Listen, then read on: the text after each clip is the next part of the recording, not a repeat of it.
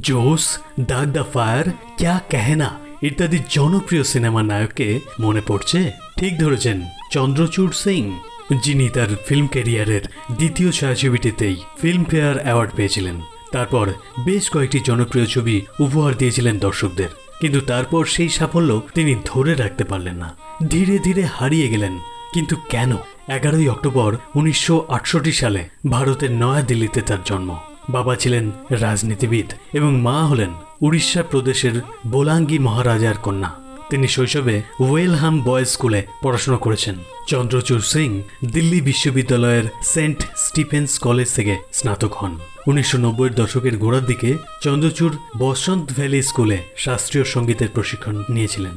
উনিশশো ছিয়ানব্বই সালে তার প্রথম সিনেমা আসে, যেটির নাম ছিল তেরে মেরে সাপনে এই ছবিটিতে তেমন কিছু সাফল্য আসে না তার জীবনে। তবে একই বছরে তার দ্বিতীয় ছবি আসে, মাচিস। এই ছায়াছবিটিতে তিনি তাব্বুর বিপরীতে অভিনয় করলেন এবং জীবনের সবচেয়ে বড় সফলতা অর্জন করলেন। শ্রেষ্ঠ নবাগত পুরুষ অভিনেতা হিসেবে ফিল্মফেয়ার পুরস্কার জিতে নিলেন। এর পরবর্তী সময়ে বেশ কিছু ছবিতে তিনি অভিনয় করেছেন যার সফলতার মুখ দেখলেও অন্যান্য আরও কিছু মুভিতে তিনি অভিনয় করেছিলেন যেগুলোই তেমনভাবে সফল হয়নি। কিন্তু এভাবে চলতে চলতে একটা সময় তিনি সম্পূর্ণ বিচ্ছিন্ন হয়ে গেলেন বলিউড ইন্ডাস্ট্রি থেকে। কি হয়েছিল তার সাথে? জীবনে উন্নতির তরি যখন ধীরে ধীরে চলতে শুরু করেছে, ঠিক সেই সময় তার জীবনে অন্ধকার নেমে আসলো। দু হাজার সালের ঘটনা। গোয়াতে জেট স্কি অ্যাক্সিডেন্ট হয়ে গেল তার। কাঁধে ইঞ্জুরি হলো এবং বড় মাপের অপারেশন করতে হলো। আর সেখান থেকেই রিকভার করতে সময় লেগে গেল প্রায় আট বছরের বেশি।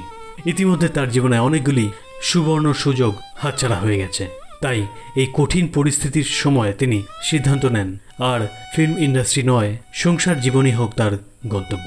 তবে যা হোক, তিনি অনেক দিন বিরতি নেয়ার পর আবার ফিল্ম ইন্ডাস্ট্রিতে ফিরে আসেন দু হাজার বারো সালে। যে সিনেমাটির হাত ধরে তিনি ফিরে আসেন, সেটির নাম ছিল চার দিন কি চাঁদ নেই, এবং তারপর থেকে তিনি কাজের মধ্যে থেকে যান। বর্তমানে তিনি একটি ওয়েব সিরিজেও কাজ করছেন। তার ব্যক্তিগত জীবন বলতে চন্দ্রচূড় সিং অবন্তিকা মানকোটিয়াকে বিবাহ করেন দু হাজার তেরো সালে। তাদের দাম্পত্য জীবন যথেষ্ট ভালো। তাদের দুটি সন্তান আছে।